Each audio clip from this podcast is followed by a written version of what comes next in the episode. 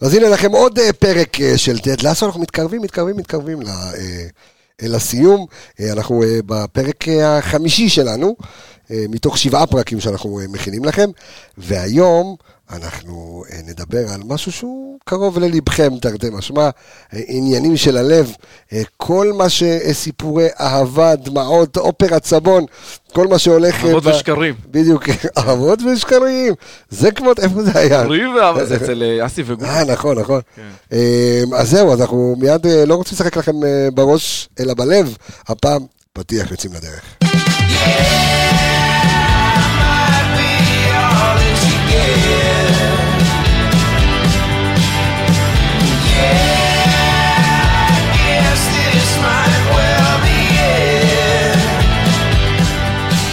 היי, תמיר אלחייני, מה נשמע יקירי? קודם כל, מה אומר זה? מה אומר השיר? איזה שיר? השיר, הפתיח, מה, הקשבת פעם במילים?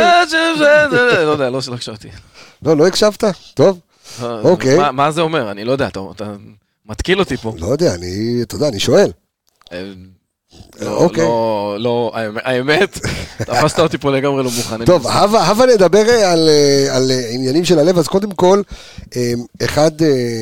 אחד הדברים שאנחנו רואים בסדרה, דיברנו על זה גם בפרק הראשון בעיקר, שהסדרה מעלה על קרנה המון המון המון נקודות, חשובות לציון, חשובות לטיפול, אם זה חברתי, אם זה אישי, ראינו גם בפרק הזה ראינו נדבר על קולי ניוז ועל הקטע של היציאה מהארון, התקפי החרדה של תד לאסו, וכמובן הקטע של הגירושין שלו. יש פה מלא דברים שכל אחד מאיתנו, אתה יודע, ייקח פה וידבר כאן, אז דבר אליי אלחייני. יפה, אז הסדרה באמת עוסקת המון המון בכל מה שקשור, אתה יודע, בעניינים נפשיים, מעלה על נס ושמה זרקור, על באמת... בעיות נפש והסטיגמות שנלוות אליהן. זה בעצם, אני חושב, המהות של הסדרה. כן. זה חלק אולי אחים באמת מרכזי בסדרה. זה לא סדרה על כדורגל, בוא. לא ממש. הכדורגל נלווה, כן. כן, אתה יודע, כדורגל שמה כדי לתת, אתה יודע, איזושהי מסגרת. אז צורך העניין, כל הסאגה הזאת של תד לאסו, היא בראש ובראשונה ההתמודדות של תד עם השדים של עצמו. כאילו, מסע הגדילה הנפשי שלו, כל התהליך הזה. זה קטע, כי למי שפוגש את תד לאסו, לפחות בהתחלה, וגם מי ששומע את הסיפורים שלנו ואת הפודקאסט שלנו, כאילו הוא מצטער לפחות בהתחלה, כאהבל אמריקאי, חסין מאוד, זאת אומרת, יש לו את כל הקטע המנטלי, הוא יודע, שחקנים אוהבים אותו, וכאילו הוא יודע לטפל בכולם, אבל בסוף אנחנו כן מגלים עד כמה האיש שביר, ומי ששם לב, תנועות הידיים שלו מתחילות כבר בפרק הראשון. נכון. כבר בפרק הראשון, רואים שהוא משחק עם הידיים, מה שיוביל אחר כך לכל העניין הזה במהלך הסדרה. יפה. עכשיו, במהלך איזושהי מסיבת קריוקי, שבה הנה וודינג גם רוצה להשוויץ שהיא זמרת, רבקה רוצה להשוויץ שהיא זמרת, תד חוטף את התקף החרדה הראשון, שאנחנו רואים על המסך. אוקיי? ואתה בעצם רואה, כאילו מבחינת השפה של המצלמה, שהכל כאילו סוגר עליו. שהוא במעבד אוויר. אתה יודע שאני כך חושף רגע משהו מאוד אישי, כן. שפעם אחת הזעיקו אותי לבית הספר, והילדה שלי כאילו נכנסה לאיזשהו התקף, לא נרגעה, ואז לא יודע אם האמבולנס שהגיע הבא ואמר, כאילו היא נכנסה להתקף חרדה. עכשיו, אף פעם לא הבנתי מה זה אומר. ואתה יודע מה? הסדרה אולי קצת נתנה לי הצצה, אבל מה זה בעצם אומר התקף חרדה? זאת אומרת, אנשים שאני שומע, אנשים שעברו התקף חרדה, זה אנשים שחושבים שהם פשוט... אתה עומד למות, ככה אתה מרגיש. אז זהו, אני... גם, אגב, ברמה האישית. אוקיי, נדבר אליי. אני חוויתי. אתה? הותקפת חרדתית? הותקפתי. אוקיי. מה זה אומר? אתה, תשמע, אני יכול להגיד את החוויה האישית שלי, אתה מרגיש כאילו קודם כל מישהו שם לך לבנה של איזה 5 קילו על הלב. אוקיי. אתה מרגיש כאילו הכל סוגר עליך. ממה זה מגיע? זה לחץ? אתה יודע, זה איזשהו כאילו, זה שילוב של כמה דברים ביחד, אני אפילו לא זוכר ממה זה נגרם. אוקיי? אבל אתה ממש, אתה יודע, אתה ממש מרגיש שזה הסוף שלך, כאילו. עד כדי כך. ברמה הזאת. וזה... אתה יודע, שמעתי איזה פודקאסט לא מזמן, של שרון פרי, חברה טובה, והיא התארחה וסיפרה כאילו באיזשהו פודקאסט של חברה שלה, אני חושב, על התקיפה המינית שהיא עברה בגיל מאוד מאוד צעיר, ואז היא גם שמה סיפרה ופתחה על ההתקפי חרדה שלה, וכאילו היא אשכרה אומרת, כאילו אתה מרגיש שזהו, סוף החיים שלך. וזה משהו שאותי מעניין ומרתק לדעת, ממה זה באמת לא מסומת, מה יכול לגרום לבאדם להתקף חרדה. עכשיו אתה רואה, תשמע, אני עברתי תהליך גירושין, ואין דבר כזה תהליך גירושין קל, אוקיי? נכון. למרות שאני בקשר טוב עם גרושתי, אתה בשביל הילדות, ובאמת אישה טובה, ואתה גם מכיר אותה. כן. ואתה יודע, עברתי תקופה לא קלה, עברתי תקופות לא קלות, בכלל בחיים, אתה יודע, חיי לא היו סוגה בשושנים, אבל אתה יודע, זה מה שהופך אותנו בסוף, זה מעצב אותנו. אבל אולי עברתי התקף חרדה ולא ידעתי, אתה יודע, לומר את זה, אבל ממה זה נובע? זאת אומרת, בואו נלך אליך רגע, זאת אומרת, אנחנו אצל טד לאסו רואים שזה באמת תהליך הגירושין, או זה שהוא הולך לאבד את העוגן שלו, את היציבות שלו, שזו האישה שלו והילד שלו. יפה, אז מה בעצם השורש של הרבה מאוד התקפי חרדה? שכאילו הבסיס שעליו העולם הפנימי שלך נשען, פשוט מתמוטט, מכל סיבה שהיא, אוקיי? עכשיו, זה יישמע מצחיק, אבל אתה יכול לקבל התקפי חרדה מכל דבר, בסופו של דבר. אתה יודע... אתה יודע, פיגור 2-0 במחצית, זה גם התקף חרדה. אני לא צוחק. אני לא צוחק, אתה ממש, אתה יודע, כאילו נגיד, צורך העניין, לפני או אחרי אובדן אליפות, או משהו בסגנון הזה, זה משהו שאתה ממש יכול לחוות, זה ברמה הזאת. חזרתי במשחק נגד בני יהודה, ונראה לי חזרתי התקף חרדה. יכול להיות, אני לא פוסל. תשמע, זה, שוב, מה שקורה זה שאנחנו בעצם, הנפש שלנו, כמו בסרט Inside Out, אגב, סרט אדיר של פיקסאר. זה אומר שאתה לא חזק מספיק, אם אתה עובר התקף חרדה? זה אומר שאתה בן אדם בגדול. זה לא, מה זה חזק? איך אפשר להימנע מזה? ציפרלקס, לא נקלמה. לא, אני חושב שאתה יכול, קשה לי להצביע על משהו, זה לא, אתה יודע, זאת לא מחלה נפשית אקוטית. זה לא מחלת נפש, אבל אני חושב שזה, הרי זה נשמע לי כאילו תלוי סיטואציה, פתאום קורה איזה משהו. אני לא זוכר אפילו ממה זה קרה. זה קרה מזמן, תקופת, אתה יודע, תפר בין התיכון לצבא וכאלה, לא... משהו כאילו מאוד, מבחינתי לפחות פרה-היסטוריה. והיכולת שלך להתמודד עם הדבר הזה, או לבסט אותו, זה משהו בעצם שקודם כל אתה בונה עם הזמן, ובונה עם כלים, וגם, כן, וצריך להגיד את זה עם טיפול. ואני הייתי בטיפול פסיכולוגי יותר מפעם אחת בחיים שלי. אני טיפלתי בך כמה כן, באמת תודה רבה לך. הטיפול לא צלח.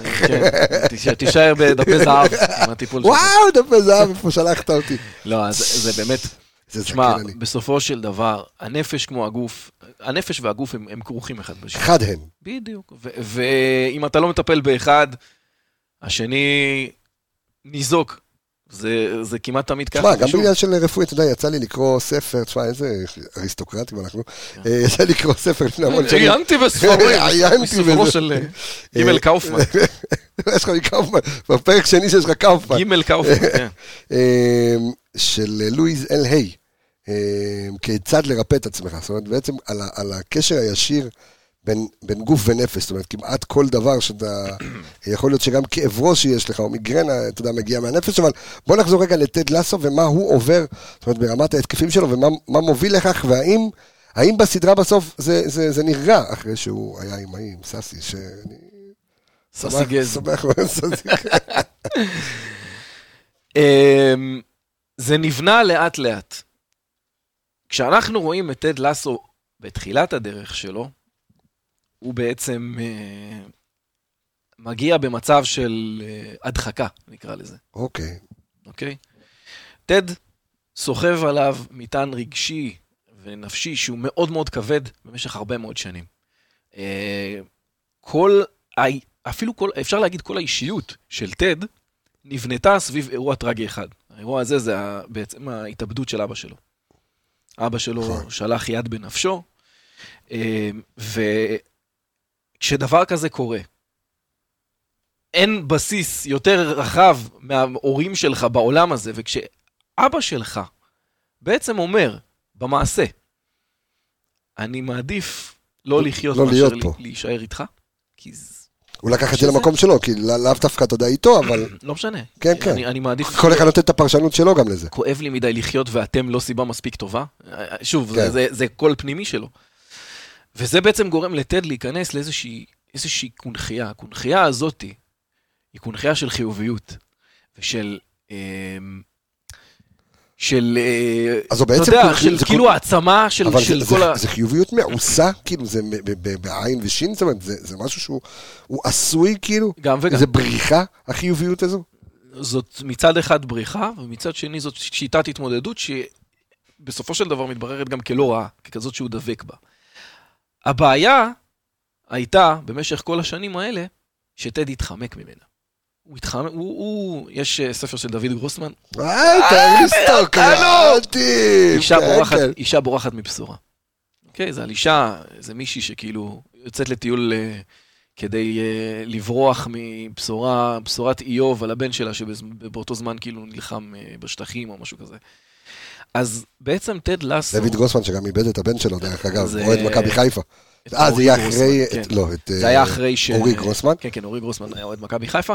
זה היה אחרי שהוא איבד את הבן שלו, כתב את הספר הזה. ואתה רואה שטד כשהוא מגיע לריצ'מונד, הוא בעצם מגיע בתוך, עמוק בתוך הקונחייה שלו. ששם הוא עובר עוד איזשהו תהליך, אני שם, אתה מדבר כאן על משהו, ואני, אתה יודע, דיברת על הדחקה, כי כשאמרת לי הדחקה, אני חשבתי על משהו אחר, ואז באמת הזכרת לי את הקטע עם אבא שלו, אבל רואים שגם בתחילת הסדרה, בפרק הראשון אפילו, מדבר עם אשתו בטלפון, אשתו, שהיא כבר רגל וחצי, כבר לא מלהיות אשתו, והוא כל הזמן, הוא כאילו מדחיק את זה. הוא משדר עסקים כרגיל. לא, כן, הוא אומר, כן, כן, הכל טוב, כאילו הוא נהיה סוג של סמרטוט כזה, שהוא אומר, אני אתן לך כאילו כל מה שאת רוצה, והוא באמת מדחיק את זה שהיא פשוט לא רוצה להיות איתו. וזה גם, זאת אומרת, וואו, חידת, תוך כאחי, זה כאילו אני דף גמרא עכשיו לומד. יעני, כאילו, זה פעם שנייה. אין ספק, כן. אחי, זה פעם שנייה. בוא תספר את זה לאבא שלך. תד לסו ודף גמרא. אתה יודע משהו? אתה רוצה משהו? אני אגיד לך משהו. אפרופו, אבא שלי, שיהיה לי בריא, אמר לי, תגיד לי, מה לך ולכדורגל? הרי סחבק יודע 11 מסכתות בעל פה, הייתי מופיע בכל הארץ, הייתי, אתה יודע, לומד תורה מבוקר עד לילה, אומר לי, מה לך ולכדורגל? ואז אמרתי לו שדווקא בתהליך של האנליסטים, מבחינתי לנתח כדורגל, להבדיל, אחי, אני מרגיש כאילו אני לומד אף גמרא. ואני הבטחתי לו, דרך אגב, הבטחתי לו, אמרתי לאבא שלי, תמיד הבטחתי לו, אמרתי לו, אני אנסה לעשות קידוש השם תוך כדי. זאת אומרת, אתה יודע, להגיד כל מיני דברים כאן, ואני חושב שאני עושה את זה, אתה יודע, אני מכבד את אבא שלי בקטע הזה. אבל אמרת כאן משהו מעניין, כי זו הדחקה שנייה, כי אחד הוא מדחיק את אבא שלו, ושתיים, הוא גם מדחיק את זה שאשתו פשוט מעשה בו, או לא רוצה להיות איתו. זו הדחקה שהיא בעצם סדרתית. בדיוק. תמי, אריסטוקרטי, תשמע, קראתי ספר, קופיקו בפריז, נו, תמשיך, שיפופו בגטו, תשמע, שיפופו למורל, אז זהו, אז בעצם, טד, כל אירוע שיש לו איזשהו אספקט שלילי, מזיז הצידה, מבחינתו, חשוב לו לשדר שהכל טוב. חשוב לו לשדר שהוא לא נשבר. כי בעצם, אתה יודע, הרי... הוא עושה את זה גם כלפי עצמו וגם כלפי השחקנים שלו. אתה יודע, אתה מסתכל נניח על איך מתנהגים אליו. תראה איך מתנהגים. הוא עובר ברחוב בלונדון, בתחילת הסדרה, וכולם קוראים לו ונקר. כאילו, מעונן. הם צוחקים עליו בפנים, הם מתייחסים אליו כמו ליצן. והוא מחייך. וזה כאילו מחליק לו מהגב כמו מים מהגב של פיל. כן, זה אשכרה. זה ממש ככה. אחי, זה להיות משומר. זה להיות משומר. משומר הרגיש את זה טוב. אבל משומר מה עשה? נתן לזה להחליק, כאילו הוא לא שמע. כן. כאילו הוא לא שמע, אחי, תהיה משומר. מאוד אוהב, כן, תהיה משומר. תהיה משומר, אני אוהב אותך. דג הזהב התימני, משומר. אבל לא, אבל יש כאן עניין. יש כאן עניין של, אתה יודע שגם שמתי לב לזה במהלך הסדרה, שאנשים, אתה יודע, מתיחים בו וצוחקים עליו בפרצוף, והוא פשוט מחייך בחזרה, וגם הילדים בבית ספר שהוא בא עם רוי קן, ואנשים קוראים לו ונקי מאחורה, והוא עדיין אומר, הכל בסדר, זאת אומרת, כן. עד כמה ההדחקה הזו טובה? בתחילת הדרך, ההדחקה הזאת מגיעה בעצם, היא בעצם נצברת בתוכו. יש איזשהו ענן, יש בעצם איזשהו מין, אתה יודע, איזשהו מטען של תסכול שהולך ונבנה ונבנה ונבנה ונבנה ונבנה, ובעצם הופך להיות כדור ברזל בתוך הבטן שלו, שמתפוצץ, או אתה יודע, שנופל בקריוקי. עכשיו, מה הקטע בקריוקי? לפי דעתי, התיאוריה שלי לעניין הזה, הרי בקריוקי אתה הכי משתחרר, וזה המקום שבו אמור להיות לך כיף בעולם. ובנקודה הזאת, שטד בעצם מוריד את ההגנות שלו, אז הוא חשוף. נגלה בפניו מה שיש לו באמת בפנים. אתה מבין? כאילו הוא מסתכל, זה נותן לו להסתכל פנימה. הרגע הזה של השחרור, ולהבין שהוא כרגע עבד של המועקה הנפשית שהוא מסתובב איתה. אני חושב על גם אם אנחנו יכולים לשים לב שכאילו כל ברגע שמשהו מזיז לו את הגבינה, אז ההתקף כאילו פוגש אותו. זאת אומרת, אם יש איזשהו פרק ש... גם תוך כדי משחק הוא חווה התקף. נכון. כן. אז אני אומר, ראינו, אני חושב באחד הפרקים, שבה הוא התקשר, הוא רצה לאחל לבן שלו בהצלחה במשחק הדורגל שלו בארצות הברית, ואז הוא אמר, טוב, הוא שכח את הטלפון, ואז הוא התקשר הביתה. ואז ענה לו, הדוקטור שיוצא עם אשתו. נותן בסדר. בדיוק, שצדיק. בדיוק. ואז שם פתאום הוא מגלה איזשהו משהו חדש, וזה, אתה יודע, זה מזעזע את עולמו. בדיוק. וגם שם, אתה יודע, זה נותן את אותותיו. כן. ובעצם... אתה רואה קופה ראשית, כאילו, זה קפץ לי של כאן, קפץ לי פופוש של ישראל שנחטפה בעיראק, אנחנו עם הבעיות שלנו, כן? אוקיי, בכל אופן, אז מה בעצם מתרחש? יש פה איזשהו אירוע, שהוא אירוע מכונן לסדרה כולה. זה האירוע שבו טד לאסו פוגש את הסיבה האמיתית שבגללה הוא הגיע לריצ'מונד, אוקיי? הוא הגיע לריצ'מונד, הוא חשב, כדי לברוח מהצרות שלו. אבל הרבה פעמים כשאתה מבודד בחול, ואין אף אחד מסביב שיהיה, אתה יודע, שייתן לך איזשהו פידבק וייתן לך איזושהי סביבה תומכת, הרבה פעמים אתה נכנס עמוק, אתה מתבונן מאוד מאוד יש גם עניין של לטפל בבעיות, תמיד אני אומר, בעיה, זה כמו שרשרת עם כדור ברזל שקשורה לך לרגל. זה לא משנה לאן אתה תברח. היא תבוא איתך לכל מקום. בדיוק. זאת אומרת, אם אתה לא... ועל אחת כמה וכמה בעיות נפש. נכון. כן. שום דבר לא ילך לך, שום דבר לא יברח לך. איך זה מגיע, ותכף אנחנו נדבר גם על הקטע של הפסיכולוגית, כי זה משהו שהוא חשוב גם לי לדבר עליו, דרך אגב, גם ברמה האישית. זה כיף שאני מרגיש נורא פתוח עם המאזינים, ואיתך, אתה יודע, כאילו, לשפוך את נפשנו, ואת לא את ממנו, את מענו. לא, ממנו. בבקשה, נרגע עם ממנו, כן, אני לא בעניין. אבל איפה זה פוגש את יוצר הסדרה, את ג'ייסון צודיקיס, הלא הוא טד לאסו, בחיים האמיתיים. בעונה השנייה זה ככה מתבטא ככה טיפה יותר, כי בעצם הייתה איזושהי התרחשות שהתרחשה במקביל למה שקורה עם טד לאסו. ג'ייסון צודיקיס יצא במשך שנים רבות עם אוליביה ויילד. למה מוכר לי? אישה נאה מאוד. זה נאה וצדיקה. נאה באמת. היה לתכן. אוקיי.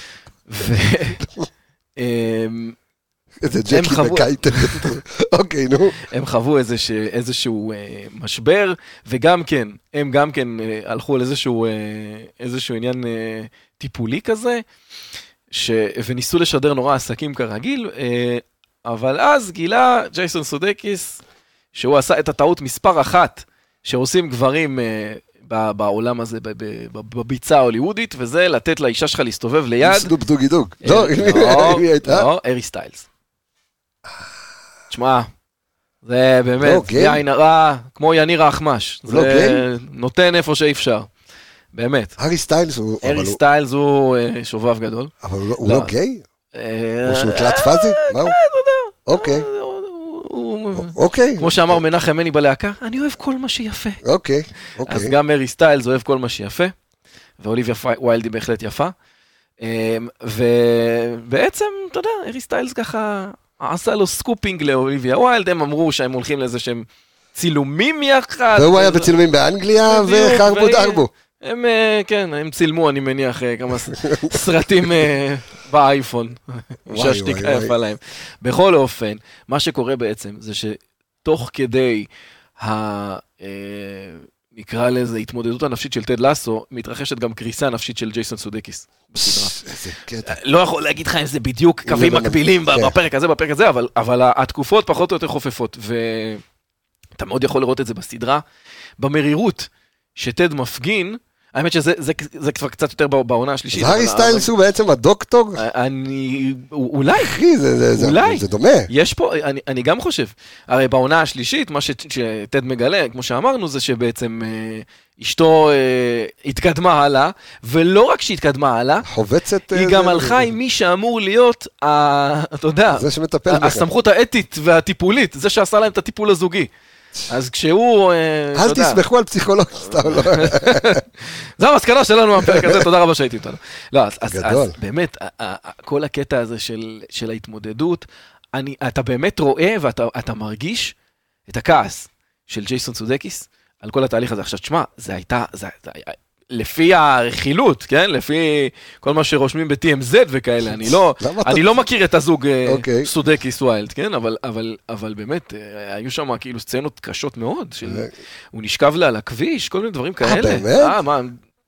חבל הזמן, וזה זוג עם שני ילדים, הם לא נשואים, הם היו מאורסים, האירוסים בוטלו, ואתה מבין שכאילו...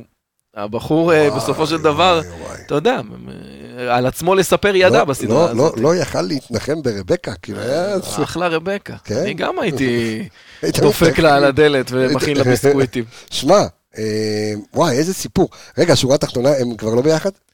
לא. היא גם לא עם הארי סטיילס. זהו, אני חושב שהם גם נפרדה מהארי סטיילס, היא המשיכה הלאה, הוא... מתנחם, אני מניח, בזרועותיהם של דוגמניות שכיות. לא, אני לא צריך לדאוג למר סודקיס, הכל בסדר. יש לו את הסדרה מספר אחת בעולם, אז אתה יודע, מבחינת הרייטינג. זה לוקח אותי מפה לאיזושהי נקודה מאוד מאוד חשובה, ולאיזושהי קלישה שתמיד אני אומר לחברים שלי, שמספרים לי, אתה יודע, זה תמיד מצחיק שאני מקבל לפעמים הזמנות לחתונה, ואני אומר, תשמעו, אני בגיל שמתגרשים, לא בגיל שמתחתנים. אז תפסיקו להזמין אותי. אבל, הרבה חברים שאומרים לי, תשמע, אנחנו בטיפול זוגי, אז אני אומר להם, אוקיי, זה נגמר, זהו, אז זה הסוף. עכשיו, אני אומר את זה מהחוויה האישית שלי. שהלכנו לטיפול זוגי, זה היה המון שנים, אבל אתה מגיע למקום, שאתה בא, פשוט אתם לא צועקים אחד על שני, אתם מדברים אחד על שני בשקט ומשלמים על זה כסף. זה הכל. ושום דבר לא פותר את זה. כאילו, זה בעיות עמוקות שאני לא... תשמע, אולי זה הטעות שאני לא רוצה להוציא דיבתם של כל הפסיכולוגים חלילה, להפך. אבל גם טד לסו בסדרה מתייחס לזה של, בואי, את לא יכולה לטפל בי. אני, או קטע תחרותי של אני מטפל בו בשחקנים. וכמובן שהוא טועה בהקשר הזה. נכון. ומצד שני, כאילו, החוסר אמונה בזה שבן אדם זר, שאתה משלם לו כסף, אתה מוגבל בזמן, אוקיי, יש לך 50 דקות, הוא שוחט אותך בכסף צמוד למדד ולמתח ולטכנודה, ובסוף זה משהו שאמור לפתור לך את הבעיות. נכון. השאלה אם זה משהו שכן יכול לפתור. עכשיו, נניח שאתה מדבר איתי על טיפול one on one, אוקיי, נגיד עכשיו אתה אמרת קודם, התקפי חרדה וכאלו, עברתי טיפול פסיכולוגי, היה לך מישהו לדבר איתו, מישהו שהוא ניטרלי, אוקיי, מישהו שהוא לא... חלק מהבעיה שלך, אז אני אומר בסדר, אבל נגיד שזוג בא והולך לטיפול זוגי, אני עדיין, אולי בגלל החוויה האישית שלי, עדיין אולי סקפטי, או כי היועצת זוגית הייתה גרושה, אני לא יודע. סנדלר שהולך מאוד יחף. אבל תשמע, בסדרה זה ראה שאני טועה, האם אני באמת טועה? נורא תלוי בסיטואציה, לפי דעתי, כאילו, זה לא, זה גם תלוי בבן אדם, זה גם תלוי בנכונות שלך, כי לפעמים החלטת שלא יעבוד, אז אתה אומר ולא עובד. קיבלת החלטה שאתה יוצא, ואם קיבלת החלטה שאתה יוצא, 20,000 טיפולים זוגיים עם מספר אחת בארץ לא יעזרו לך, לפי דעתי. לא, אתה אומר כאן, זאת אומרת, ברגע שאתה גמלה בלבך ההחלטה, היא אפילו בתת מודע שלך, ואתה לא יודע, אבל החלטת, או מקום שאתה לא רוצה להיות בו כבר, לא משנה, אף אחד לא יכול להשאיר אותך בכוח. אתן דוגמה מטומטמת. נכנסת לחנות, אוקיי? אני בדרך כלל שאני נכנס לחנות... אתה יודע מה אתה רוצה. אני יודע בשנייה הראשונה מה אני רוצה. כי אתה גבר. יפה. אני עושה עוד סיבוב לעוונתה בשביל עצמי. אתה מבין? באמת, כדי כאילו לעבוד על עצמי שהיה לי פה שיקול דעת. אבל בפועל, אני ידעתי בדיוק מה אני רוצה בשנייה שבה אני נכנס. אז אותו דבר גם בטיפול זוגי. דוגמה ענקית. אוקיי. בגדולה, אנחנו חוזרים תכף. התחיל לא טוב. אז באמת, גם כאילו בטיפול, אני חושב שגם בטיפול זוגי, בסופו של דבר, הנכונות של שני בני הזוג להיכנס לזה, היא מאוד מאוד קריטית, וגם, כמובן, גודל המשבר, או גודל הפער בין בני הזוג. לא תמיד זה ניתן לריפוי. ולא תמיד גם טיפול פסיכולוגי עוזר. אין מה לעשות. לשם כך יש לך מוסדות סגורים, כן? לא, אבל לשם העניין, אותה פסיכולוגית שאנחנו פוגשים אותה בסוף העונה הראשונה, והיא רצה איתנו עונה שנייה ושלישית, שרון פילדסטון, שהיא באה קודם כל בביטחון מלא.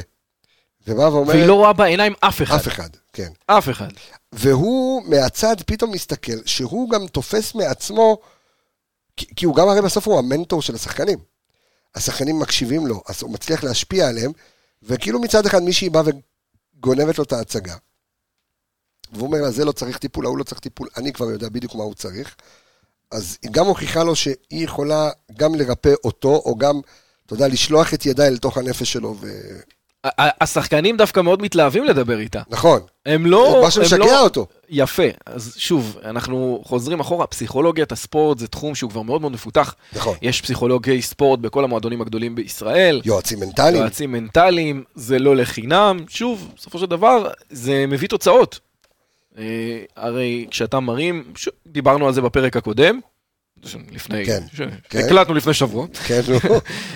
אז כשאתה בסופו של דבר מחבר את הגוף והנפש של השחקן ליחידה אחת מתפקדת, אתה מקבל שחקן בפריים שלו. כשהנפש מתחילה לפקשש, הגוף עוקב.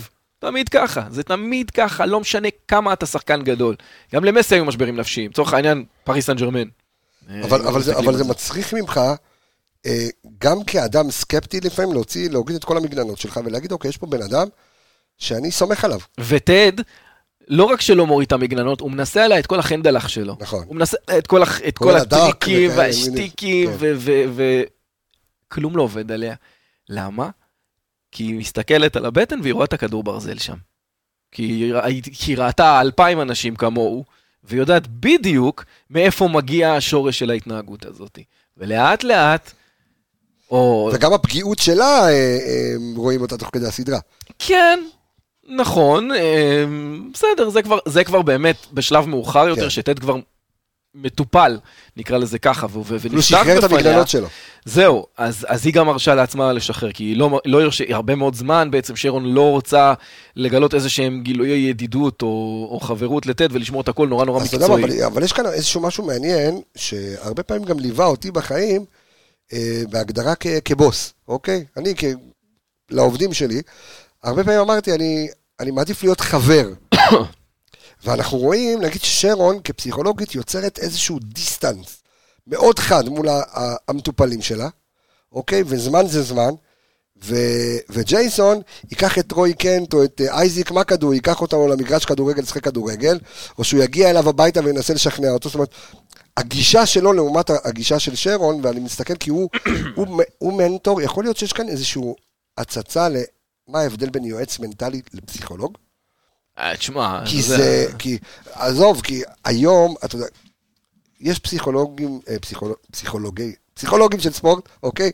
שאומרים, יועץ מנטלי או קואוצ'ר או כל אחד, זה איזושהי זילות למקצוע, אוקיי? יש להם את התפקיד שלהם. אז זהו, אני לא מסכים עם זה. כי אתה יודע, אחד מזה שלומד 3 או 4 שנים, לבין זה שעשה קורס באוניברסיטת חוקן, במשך איזה שבועיים, למד NLP או JVC, או אני לא יודע מה, ובסוף הוא נהיה מטפל בנפש, ואני חושב שכל אחד באמת יכול, אם הוא מקבל את הכלים המתאימים, אבל האם יש כאן איזשהו הבדל בין מקצוענות לבין מישהו שהוא מנטור, כי אתה רואה את ההבדל בדיסטנס, זאת אומרת, אתה איזה בוס היית מעדיף שלך, אתה עדיין שכיר, נכון? כן. איזה בוס היית מעדיף? מישהו שיסתחבק איתך, או מישהו שיהיה איתך רע, ואתה יודע, אבל התפקיד יבוצע בסופו של דבר. מישהו שיעזוב אותי בשקט. טוב, זה אם אתה תעשה את העבודה שלך כמו שצריך. בדיוק, זה אני. אני לא יכול לסבול בן אדם ש... לא, כי אני... גוהר מעליי כשאני עובד, אם יש מישהו בגב שלי, אני מפסיק לעבוד. טוב, זה כי אתה גם סובל מכל מיני דברים במוח, זה משהו אחר. לא עניין של מוח, אני אומר כזה דבר. לקחת אותי לתפקיד, סמוך עליי. נעשה את העבודה, סבבה. לא נעשה את העבודה, בעד בי. אוקיי, אני שם אותך כרגע בוס. שים. מה אתה היית מעדיף? להיות... לא להיות בוס. בגלל זה אתה לא בוס? לא. עניין של אופי, אה? לא עושה לי כלום. אני אומר לך אמיתי, כאילו, אני לא רוצה לנהל אנשים. לא רוצה את התרחה הזאת ברמה האישית, כאילו, זה לא עושה לי... תשמע, אתה יודע, אני מנהל אנשים. כן. זה אופי. יש לי סדנה למנהלים, נכון. אבל אני עדיין יש... אני כאילו חוכך בדעתי, אריסטוקרטים אנחנו נהיינו. בקטע של... האם, מה עדיף שבוס יהיה חברמן, שאתה יכול לשבת איתו, לראות איתו משחק כדורגל, ללכת איתו ליציע, או מישהו שהוא יהיה, אתה יודע, יהיה איתך הכי קשוח בעולם. או שאתה יודע, כל אחד והעבר... נורא תלוי בעובדים שלך, אני חושב. כאילו, בסופו של דבר, אתה צריך לדעת לזכור את האנשים לעבודה, שתוכל גם לפתוח את הפתח החברמן איתם, לפי דעתי. ואני לא אומר לך עכשיו, אתה יודע... כל יום לעשות שכונה והכל. אני מדבר באופן כללי על הקטע הזה של לאפשר, כן לאפשר בעצם, לאפשר את שבירת דיסטנס, נקרא לזה ככה. אבל צריך לדעת לשמור את הגבול, כי בסופו של דבר, אפרופו, בואו נמשיך דברי תורה. בבקשה. אתה יודע מי אלה הכותים, שמעת על הכותים? זה ההוא שבחה באח הגדול. יש כמה כאלה. קוטים הסבגים. קוטים גרי הריות, מה שנקרא. השומרונים, כן. לא דווקא השומרונים, גם גרי הריות, הרי מה נאמר עליהם? שהם כאילו היו פחות רצויים אצל אלוהים, למה? כי הם חזרו, כי הם התגיירו מפחד, אוקיי? ולא מאהבה, אוקיי? זאת אומרת, יש הבדל בין לאהוב את אשתך, או לפחד מאשתך. אוקיי? אתה אמרת. אתה תבצע את הדברים כך או כך, אוקיי? האם אתה מפחד מהבוס שלך, או שאתה תעשה למען הבוס שלך? האם אתה עובד בשביל המאמן? כמה אומרים שיש שחקן שהוא שחקן של מאמן, שהמאמן מדליק אותך, או שאתה מפחד מהמאמן, אתה אומר, תשמע, הוא לא ירכיב אותי משחק הבא, הוא לא זה, אני חושש ממנו, זאת אומרת, עניין של היררכיה, או עניין של אתה תתאבד בשביל המאמן. יש כאן עניין של איפה אתה נמצא, ואותם גרי הריות, כביכול, היו פחות נחשבים בעיניו של אלוהים, כי הם חזרו מפחד, ואתה לא רוצה שהילד שלך יאהב אותך, או ירצה להתקרב אליך, או לעשות את מה שאתה אומר, רק בגלל שאתה, אם הוא לא יעשה כמו שאתה אומר, אתה תיתן לו עונש, אלא כי באמת הוא אוהב אותך, יש כאן עניין. אז קוראים לדבר הזה כבוד. חד משמעית. זה בדיוק העניין. אבל מה זה כבוד? יש כאלה שעושים לך כבוד, אבל כי הם מפחדים ממך. גם למאפיונרים, אח שלי, גם למאפיונרים עושים כבוד, הם מכבד אותם, הם לא תקבל כדור. אני אומר, בסופו של דבר, הלידר הטוב מרוויח את הכבוד גם בלי להיות רשע מרושע. גם בלי להיות זה שמריץ אותם מסביב למגרש, ואתה יודע, ושם עליהם עונשים וכנסות. אני לוקח ברק בחר לצורך העניין, זה מאמן. נניח. זה הדוגמה האולטימטיבית. הוא נורא דיסטנס, הוא לא חברמן. מצד אחד, אבל מצד שני, הם יכולים לפנות אליו בכל דבר שהם רוצים. הם מכבדים אותו? הם מכבדים, אני אגיד לך מה, ברק בחר כיבדו בעיקר בגלל שהוא לא משחק את המשחקים. אם אתה לא פותח בהרכב, או שאתה לא משחק טוב, הוא יגיד לך, אתה לא משחק טוב, אתה לא תפתח, אוקיי? ועוד חד איתך, זאת אומרת, יש מאמנים שיבואו ויערבבו, תראה, הוא זה, הוא פה, הוא לא מערבב אותך, אומר לך, זהו, ואתה יודע את מקומך, אבל אני אומר, יש כאלה שיכולים לרכך אותך, מאמנים שאתה יודע, אתה תשחק בשביל המאמן, אתה תתאבד, דוגמת אופיר חיים לצורך העניין. כן. קח את אופיר חיים, שהילדים האלה יתאבדו בשבילו. אופיר חיים סיפר אצל יוסיפוביץ' שהוא היה יושב עם כל אחד מהחבר'ה האלה, הוא היה הולך ללמקין, שנה, במשך השנה, בתפר בין המונדיאליטו ליורו צעירות, הוא היה הולך אליהם הביתה, והיה יושב ומדבר איתם, כאילו הוא לא קשור לכדורגל בכלל, פשוט מתחזק איתם את הקשר הבין אישי. זה סוג מסוים של מאמן, זה סוג מסוים של כאילו מטפל, נקרא לזה ככה, זאת גם דרך.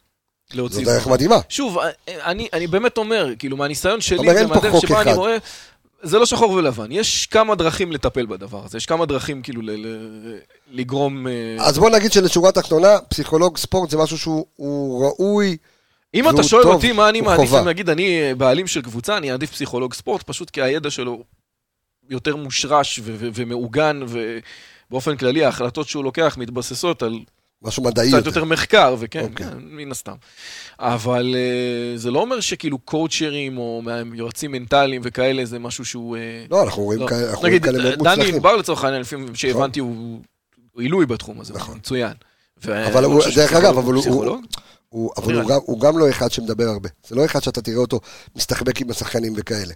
נגיד, יש כאלה אחרים, גיל לבנוני בבאר שבע, או יש לך כל מיני, או אילן בכר, או איתן עזריה, כל מיני כאלה שהם, עוד פעם, זה משהו אחר, הם גם יותר מתחברים לזה של השחקן. מעניין מאוד, אבל אני חושב שהסדרה מלמדת אותנו, ובכלל, שבכדורגל, ובכלל בספורט, אם יחידני או אם קבוצתי, פסיכולוג או יועץ מנטלי, זה משהו שהוא חשוב לנפש של השחקן, כי הבן אדם עובר אתה יודע, המון המון דברים נפשיים, אתה יודע, יצא לי לראות סרטון, דווקא אתמול, סרטון של רונלדו, לא זוכר מאיפה זה משחק נבחרת, שלא יודע מי זה היה, איזה שחקן, קראו לו ז'ואאו, לא פליקס, שחקן אחר, שהיה צריך לבעוט את הפנדל האחרון, והוא פחד, והוא אמר לו, בוא לפה, אם נפסיד זה מה שיהיה, אבל תוציא את האישיות שלך החוצה, לך תיבד, אנחנו מאחוריך, גם אם תחתית הפנדל. שם את הפנדל וחגיגות, אבל יש כאן איזשהו עניין נפשי שיועץ מנטלי ופסיכולוג, זה משהו שמאוד חשוב לקבוצת כדורגל. בואו נעבור לנושא האחרון שלנו לפרק הזה. יש אנשים שפשוט כאילו, אתה יודע, משרים עליך את הביטחון. נכון? לפני שנעבור לנושא האחרון. כן. אני חושב שהדרך הכי טובה לראות את הטיפול, ואת כמה הטיפול הזה היה טוב לטד, הוא בביקור של אמא שלו. מה בעצם קורה בביקור של אמא של טד? אמא של טד מופיעה out of the blue, יום אחד על מפתן דלתו, כן, באתי לטייל בלונדון. וטד, הוא אמר, הוא כבר כאילו רקע את הריקוד הזה, מה הכוונה? הוא כבר כאילו היה במקום הזה של לברוח מהצרות, של, אתה יודע, של להגיע פשוט לאיזשהו מקום, ופשוט מאוד, אתה יודע, לטטא אותם החוצה. זהו, לעשות את הפוילשטיק שלו, את המשחק שלו. וטד, לוחץ על אמא שלו, אמא מה קרה, למה את פה, כי טד מבין בעצם שהיא משחקת את אותו המשחק כמוהו, כי היא נמצאת אגב באותה סירה, בעלה הוא זה שהתאבד. נכון. אוקיי? אז שניהם בעצם סוחבים את אותה הטראומה. ההבדל ביניהם הוא שטד עבר, הוא איבד את הטראומה הזאת עם אשת מקצוע, ובעצם עבד על הטראומה הזאת, והתפתח, והוא מגיע ממקום נפשי הרבה יותר בריא. והיא פשוט ממשיכה לברוח מאותה טראומה. והיא לא רוצה... היא מצד אחד מגיעה אליו מתוך איזושהי מצוקה, מן הסתם. ומצד שני, היא לא רוצה להתמודד עם זה. ואז מגיעה הסצנה המפורסמת, שטד מתחיל להרביץ עליה, fuck you for that. כאילו, הוא אומר לה, אני מבין למה את פה, fuck you, דברי איתי. כאילו, אל תתני לדבר הזה לאכול אותך בפנים, כי זה מה שזה עושה. שעושית ליד. הסודות שלנו. כל הדברים האלה, אני מיד מדבר על זה, זה לועס אותך בפנים. זה אשכרה מחלה, בדיוק. אז באמת, המקום הזה, שממנו מגיע טד בתחילת הסדרה, שהוא בדיוק אותו המקום כמו האמא. אני מגיע, ואני יקסים אותם באישיות שלי, והנה, האמא אגב, אתה יודע, חוץ מטד, היא מפילה לכולם את הראש, והיא כאילו, אתה יודע, היא מסחררת, והיא נורא חבר'ה מנית, וכולם אוהבים אותה. העתק הדבק שלו, כן. תעשי לי צימס, אני יודע מה זה. מגיע לך. ועל טד זה לא עובד. בדיוק כמו שרון. כי טד הוא רואה את הכדור ברזל, בתוך הבטן. בוחן כליות ולב. בוחן כליות, אני... יפה. נכשלתי פעמיים בטסט של כליות, אז תשתה הרבה, אחי, צריך לשתות. באמת שכן, תשתו הרבה מים. אז אפרופו סודות, מגיע לו אחד מכוכבי הסדרה, מה זה כוכב? הוא הופך להיות כוכב הסדרה בגלל הסוד הזה, קולין ניוז, שנותן איזשהו אספקט על, דיברנו על זה, אתה יודע, בפרק של הפוליטיקה וכל הדברים האלה, שהוא מדבר על היציאה, אתה יודע, שהוא יוצא מהארון. כן. ובוא נדבר רגע באמת, כמו שאמרת, על ההשפעה הנפשית של הלהחביא. עזוב רגע עכשיו את כל העניין של היציאה מהארון, שדיברנו על זה כאילו בפרק ההוא, אבל כמו שאמרת, על משהו שהוא יושב לך בפנים, ואתה לא חולק אותו, או אתה מפחד מה יגידו עליך, שזה אחד הדברים, לפחות בעידן של היום, שהכל כבר בחוץ, וכל הטיק-טוקס והאינסטגרם וכל הדברים האלה, אבל משהו שאתה עדיין נורא מפחד לפרסיה, או מה יגידו עליי, שזה איזושהי נקודה שהרבה אנשים נורא מפחדים לעשות את זה משהו, כי הם דופקים חשבון, למה יגידו? ועל אחת כמה וכמה, כשאנחנו מדברים על עולם הכדורגל, שהוא עולם עדיין דומיננטי מאוד בהיבט הגברי, כאילו, כל הגברי. נכון. זה בסופו של דבר משחק של גברים. נכון. עם כל הכבוד באמת, ואני מכבד את האנשים שמשחקו את כדורגל, אבל כאילו באמת, אני אכבד אתכם יותר כשתהיה לכם שוערת שתגיע למשקוף בקפיצה, תלוי מי אתה מביא. תכין, ספיר ברמן יכולה להגיע למשקוף בקפיצה, היא גם עוברת את המשקוף. אוקיי, בסדר. נתקדם, אוקיי. בוא לא ניכנס לפינה הזאת. בכל אופן, אני לא חושב כבסה שאתה, אני או כל מי שהוא לא הומוסקסואל, יכול להבין, או לסבית, יכול להבין את התחושה הזאת של להסתובב. תחשוב על זה ככה, אתה מסתובב כל היום עם הכדור ברזל של טד. אבל, לא יודע, אתה כמו אטלס, אתה מסתובב כל היום עם העולם על הגב שלך. תשמע, אתה מחביא דברים, אני יכול... אתה יודע מה, אני אספר לך משהו, הסוד, אני אספר לך משהו, בסדר? אי שם שנת 96, 95, 96, סחבק בישיבה, אוקיי? ומדביק את הפאות עם ג'ל, באמצע שבת, מדביק את הפאות עם ג'ל, אחורה, ככה שלא זה, שם את הכובע ואת הז'קט, שם בתוך... תא של צריף של שומר, ובורח מבני ברק אל אצטדיון רמת גן בשביל לראות כדורגל, והפחד הוא שאתה יודע, אתה עושה את זה כאילו בשבת, עכשיו לא חיללתי איזה משהו, כן, אבל הלכתי ברגל לראות כדורגל, אבל אתה, כאילו אתה מחביא סוד. רגע, יש לי שאלה, קריאת כרטיס, זה נחשבת אחד מלמדת אבות מלאכה? לא, אני פרצתי לזה מהסודות. שזה אין ספק, דרך נהדרת לכבד את השבת. בשבת מותר, ולא... אוקיי. אגב שיעור מוסר. פעם היה אפשר להתפלח, היום הדבר הזה לא. אגב, 1-0 לאנגליה הצעירה. היה ברור. תשמע, אם אתה זוכר מול קניון איילון, יש לך את ה... יש בטונדות כאלה קדם, ואז יש לך כמו יער. אני לא זוכר ואני לא רוצה לזכור. כן. הצדיון הזה עדיין לא שם. הצדיון נוראי, כן. אז הייתי... אז אני יודע מה זה להסתובב מסודות, אתה יודע, זה... כן. אתה נורא מחביא. אתה יודע מה סיפור של האחבה? אני, מה עשיתי? אני בישיבה הייתי רוצה לשמוע שירים רגילים. כן. לא רציתי לשמוע את שמילי אונגר? ששמעתי, מי? שמילי אונגר. מי זה? שמילי אונגר. לא יודע מי. אתה לא יודע מי זה שמילי אונגר? לא. אחי, אני שמעתי... תעשה גוגל, שמילי אונגר. אח שלי, אני שמעתי משה חבושה ופייטנים כאלה וזה. זה מהצד השקרי. אחי וזיו יחז, לא זיו יחז, אחי ויחיאל נהרי. סגיב יחז, אחי, אני שמעתי זמר, אחי, הייתי מפייט בזה. לא, מה רציתי לומר? הקלטתי, אחי, שלומי שבת וארקדי דוכין, הקלטתי על... רציתי לשמוע אותם בווקמן. אנחנו יכולים לדון על הבחירות שלך בתור, אתה יודע, גייטווי למוזיקה חילונית. זה העולם חופף. עכשיו אמרתי, איך לא יתפסו אותי? אני אספר לך שני סיפורים. איך לא יתפסו אותי? הקלטתי את זה על קלטת של אמנון יצחק. לקחתי קלטת של, אז בזמנו... זה כבר עשית מצווה. קסטה שלנו נצחק, הקלטתי עליו, ואז הייתי מסתובב כל היום בישיבה עם הזה, ואז היה משגיח, היה אומר לי, תגיד לי, קבסה, מה אתה שומע? אמרתי לו, אמנון יצחק.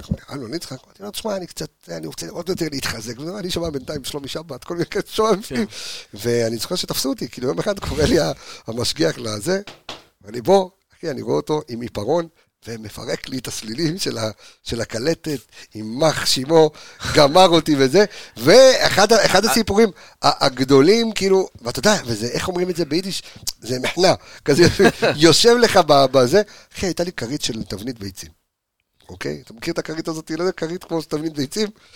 נו. לא, זה קרית נוחות, נו. בסדר.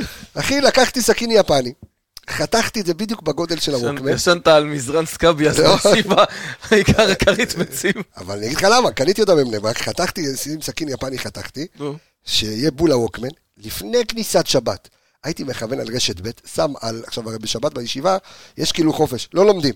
זאת אומרת, אתה בא, אתה אוכל זה, עושה שחרית, אוכל ארוחת, אוכלים תחמין, אוכלים זה, שרים שירים, ויאללה, תנוח.